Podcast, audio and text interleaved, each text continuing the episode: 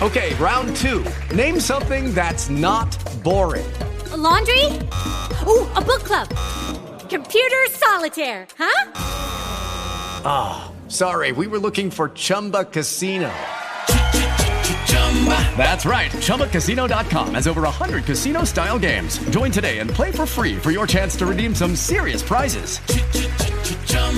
ChumbaCasino.com. No purchase necessary. Full prohibited by law. 18 plus terms and conditions apply. See website for details. Hello, it is Ryan, and we could all use an extra bright spot in our day, couldn't we? Just to make up for things like sitting in traffic, doing the dishes, counting your steps, you know, all the mundane stuff. That is why I'm such a big fan of Chumba Casino. Chumba Casino has all your favorite social casino style games that you can play for free anytime, anywhere with daily bonuses. That should brighten your day a little.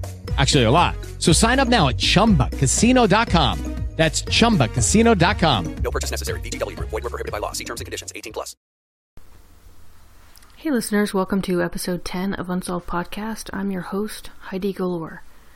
This episode is a little bit different in that it was recorded live in front of an audience last year at the Baltimore Podcast Festival on September 15th, 2018 at the Wind Up Space in Baltimore City. Enjoy the show.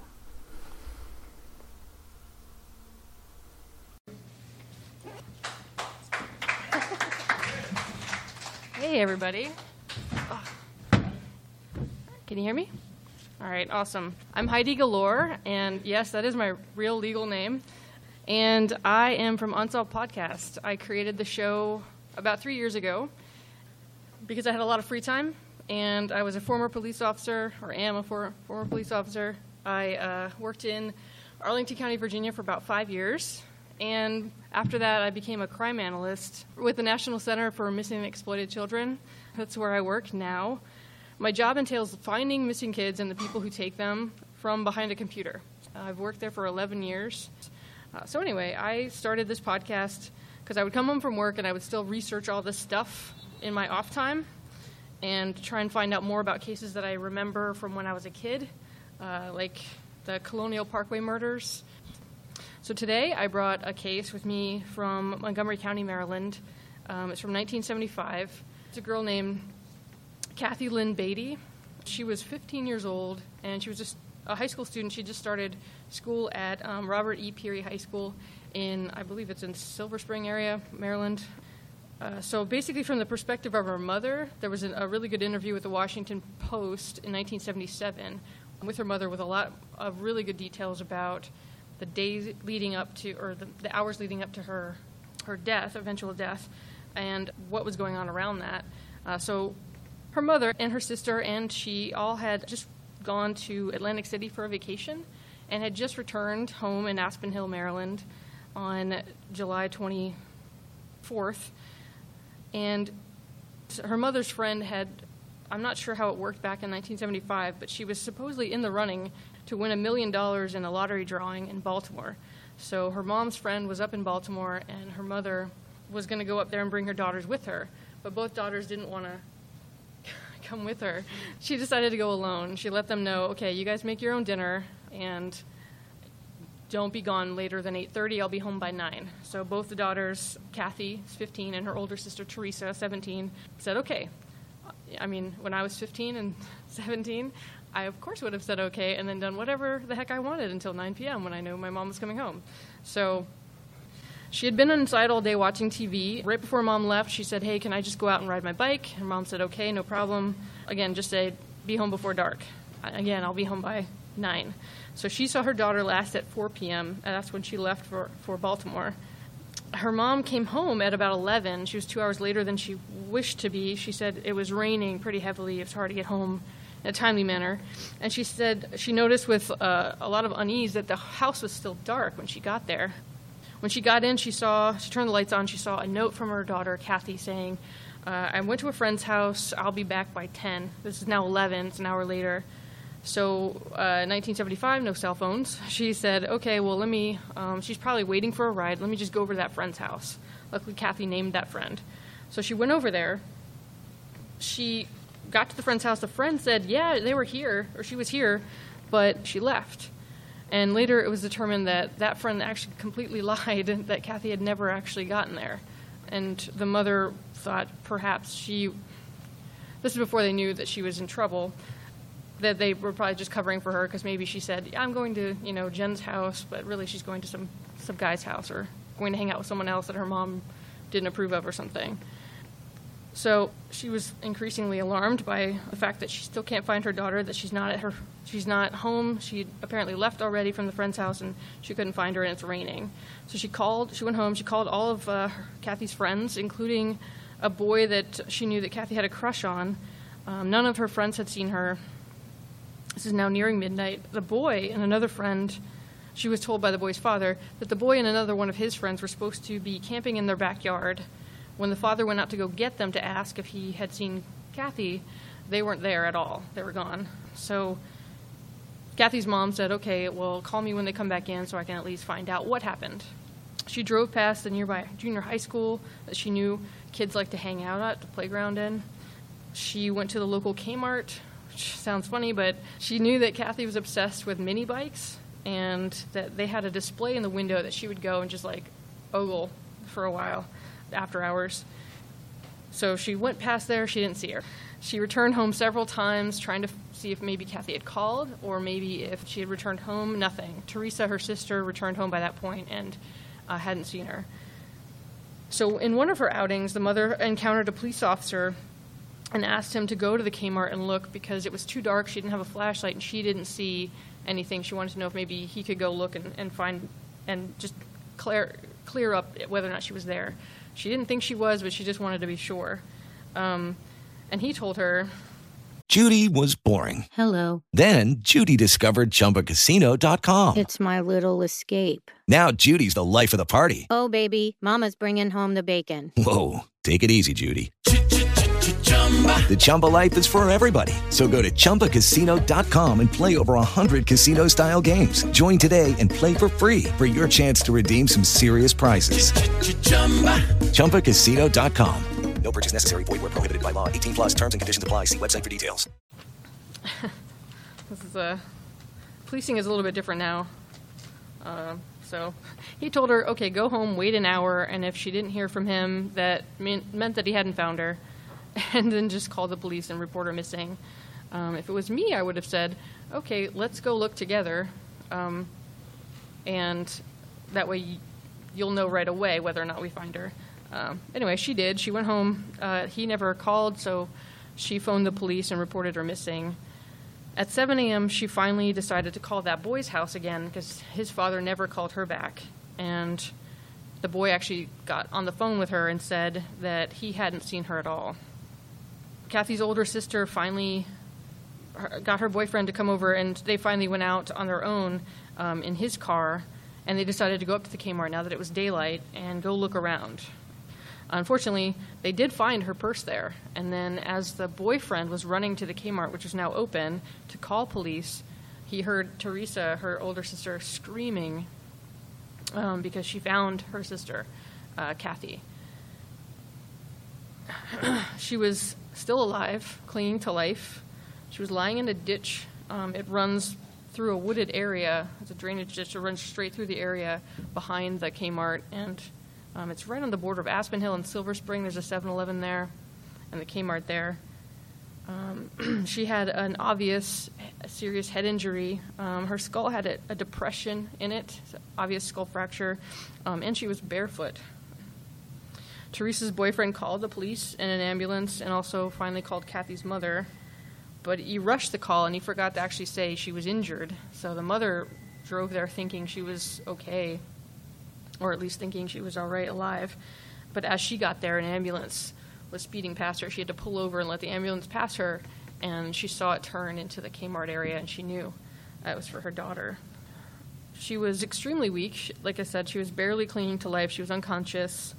She survived another 12 days uh, in the hospital, and she finally died from complications to, from her injuries, including blood poisoning.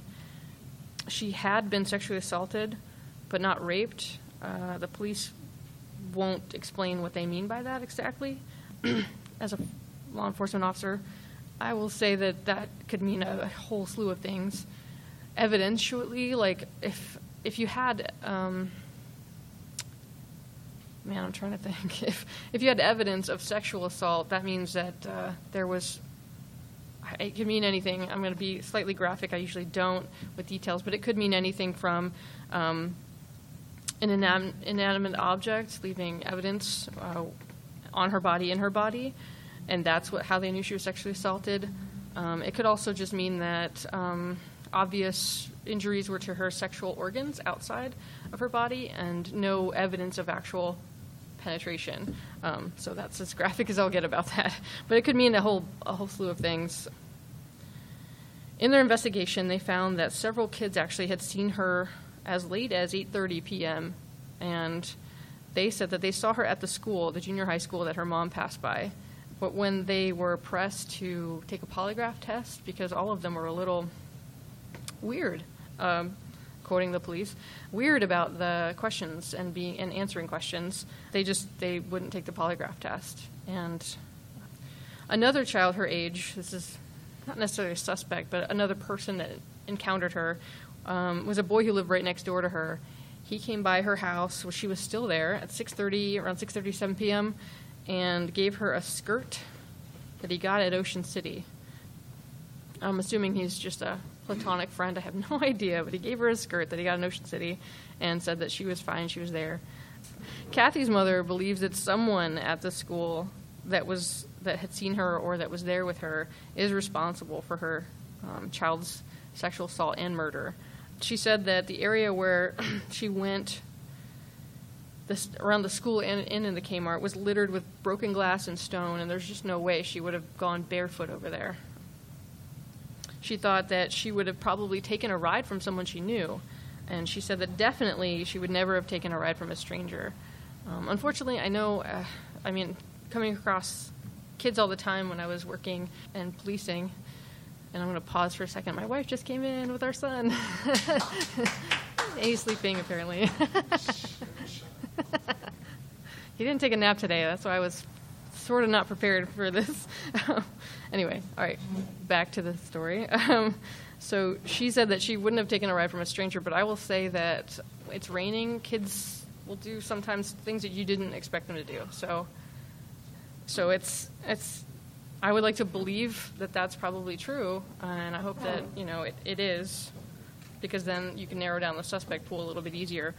Um, but again, you just can't, you can't know for sure. Let's see. The police believe that the person or people responsible for her death didn't mean to kill her. That uh, the detective on the case said that 19, in 1977 he said this that it was highly possible that she ran from her attacker and that she fell against something, a blunt object, and hit her head, and that's how she um, got those injuries. And he he later said that he was saying that to kind of give them an out, the people who he thought was responsible, so that they would um, come forward and say, "Yeah, that's what happened," just so he could at least confirm who was with her in her last moments. She was in the hospital for 12 days, like I said. She died on August 5th, um, 1975. She never regained consciousness. Uh, her mother and sister spent all of those days with her, talking to her and hoping that she heard. There is a $20,000 reward that's been offered by a, let's see, I'm trying to remember. It's a local private investigations firm, and that's on top of the $5,000 reward or $10,000 reward that the Montgomery County Police offers for tips on their main tip line. Um, for any information that will lead to the arrest or the identification of her uh, killers. Her mother believes to this day that somebody knows who's, who's responsible and they're just not talking. She still has hope that someone's going to come forward and bring justice to her daughter and to their family. It's been uh, 43 years, and that's a long time. So a GoFundMe page has been set up. It's um, currently it's they're looking for fifty thousand dollars for um, a, as a reward for information, so that they can finally close this case. They believe a reward is what's going to incentivize somebody to come forward. Uh, the GoFundMe page, I can give it to you, I'll also put it on my website later on when I finally get to update it. Um, it's GoFundMe.com and it's slash justice dash for F O R dash Kathy with a K. And then as of this time, they have about $18,000 of the 50K that they're trying to, to raise. Um, you can also uh, go to whokilledkathy.com and that's Kathy with a K again. That's the website that the family is running, and it's also a link to the uh, private investigations firm that's helping them out with their case. And then again, let me give some email addresses out. Reward at kathybeatty.com. Beatty is spelled like Warren Beatty, B E A T T Y. You can email them if you if you happen to have any information from 1975. I don't think any of you were alive back then. I was born in 1978. That was the year she was supposed to graduate high school. Her class did a memorial for her, and they also did like a re- memorial video fairly recently. I'm going to put all of that stuff up on my website. And my website, my podcast is unsolvedpodcast.com. And again, I'm Heidi Galore. And you can email me. You can uh, reach me through all, you know, all social media. I'm pretty much on all of them at Unsolved Podcast. And there's about, let's see, I have about 10 episodes up right now. Actually, this will be the 10th officially. I've been, again, here since 2015, but because of my wife's pregnancy and then my son's birth, I took a little bit of time off, so I have like one episode a year for about two years. So I'm back, and the next one coming up is going to be this one, Kathy Beatty. Um, the one that I just put out in August is another case. It's a, a local case from PG County, from Maryland. So if you want to listen to those, you can find them on iTunes. You can find them on pretty much any podcatcher or any podcast app that you guys use. Um, I will say that coming up, there's going to be a true crime podcast festival. If anyone's interested in going, it's going to be in Chicago in July of 2019. And um, it's just going to be all podcasts, all true crime. There will be time to hang out with podcasters one on one in like a you know, casual social setting. There's going to be panel interviews. There's going to be live recordings. There's going to be all kinds of stuff there. I think I sped through that, but thank you.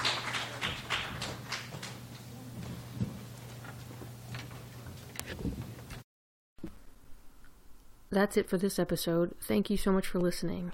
You can reach me on most social media. I'm on Facebook, Twitter, Instagram, at Unsolved Podcast. And this summer, I will be at the True Crime Podcast Festival. It will be in Chicago, Illinois, at the Downtown Marriott in the Chicago's Magnificent Mile. I only know that from Oprah. She used to say that all the time, where they recorded her show. Um, I'm excited to be there. It's going to be July 13th, and all, if not at least one or two of your favorite true crime podcasts will be there. So come on out. Tickets are on sale at tcpf2019.com. And um, yeah, I'm excited. I've, I haven't been to Chicago since I was 16 when I took a train through there. And we stopped long enough to get a pizza, and that was it. So I'm excited to be there. I'm excited to meet all of you. So please come out and support all your favorite podcasters. And thanks for listening.